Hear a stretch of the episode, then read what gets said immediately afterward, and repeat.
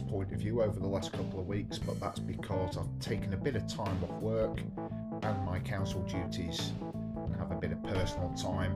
I went to visit my family in Manchester and had a bit of time to myself really, but that's meant that I've been able to do quite a lot of recreational e-biking across the area, and it's been really nice. Spent a massive amount of time on the Basingstoke Canal and cycling around other areas in the local community.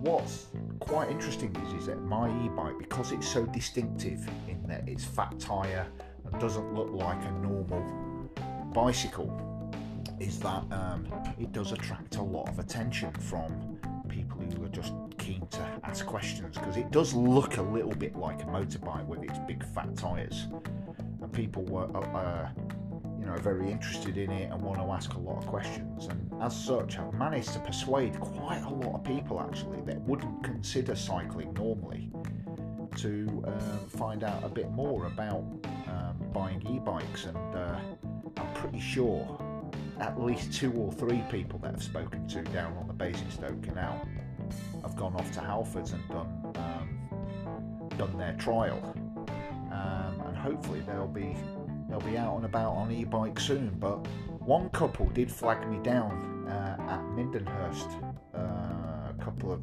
days ago to say that the husband in particular, that he has some kind of medical condition, which means he's not been able to go out on his push bike. He was a regular cyclist, and he's not been able to do that for a few years, and he'd been listening to these podcasts, and if you're listening now, you know who you are, but yeah, he'd been listening to these podcasts and said that as a result of the stuff that I've been putting out about e-bikes, he decided to buy one, and ever since he's been out cycling, getting his exercise and all the rest of it, and he flagged me down really just to say thank you. And that was so nice to hear. It was so rewarding to hear that these podcasts and my Greener Futures trial is actually starting to break through to the community and making a difference. So I'm really, really pleased about that. Now, I have still had quite a few problems with my e-bike, and the latest issues, 2 issues actually, and the bike is off the road at the moment.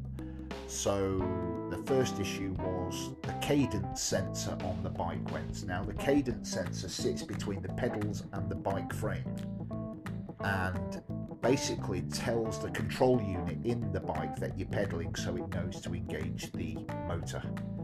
That went, and I contacted the manufacturer and they sent out a new cadence sensor right away and arrived within about 6 or 7 days, if I remember right. But instead of getting a bike shop to do it, I decided I wanted to do it myself and watched the how-to video. All looked pretty simple until I had to get the crank arm off the bike. Now, you need a special crank arm removal tool. It's called a crank puller to get the cranks off. I bought one off Amazon. It wasn't a lot of money. It was under a tenner. But in my haste, I managed to strip the threads of the cranks, which meant that it was virtually impossible to get it off. It was certainly impossible to get it off from my point of view, so I had to enlist the help of a professional to get those cranks off, and I used Spokes and Spanners in North Camp, who actually ended up having to use an angle grinder to get the cranks off, which is a bit embarrassing, all really down to my inexperience that happened, but it was a good experience in the end, because I got to meet Dean from Spokes and Spanners, who's a real pro, did a great job and returned the bike to me so that I could then fit the cadence sensor, which actually was really, really easy. It took 5 minutes, and then I managed to get the crank arm back on, or a new crank arm back on, which is much easier than getting them off, I have to say, and then managed to get lots of cycling in straight after, But as a result of, I suppose, the huge amount of time that I've been spending on my bike recently, then developed a tear in the back tyre. Now I could change them out myself, but I decided that I've had so many problems with the bike recently that I just couldn't be bothered, and got the bike back to Dean at Spokes and Spanners in North Camp, where the bike is right now, and he's just waiting for some new tyres to come so they can fit them on for me. Hopefully I'll have those back in a couple of days.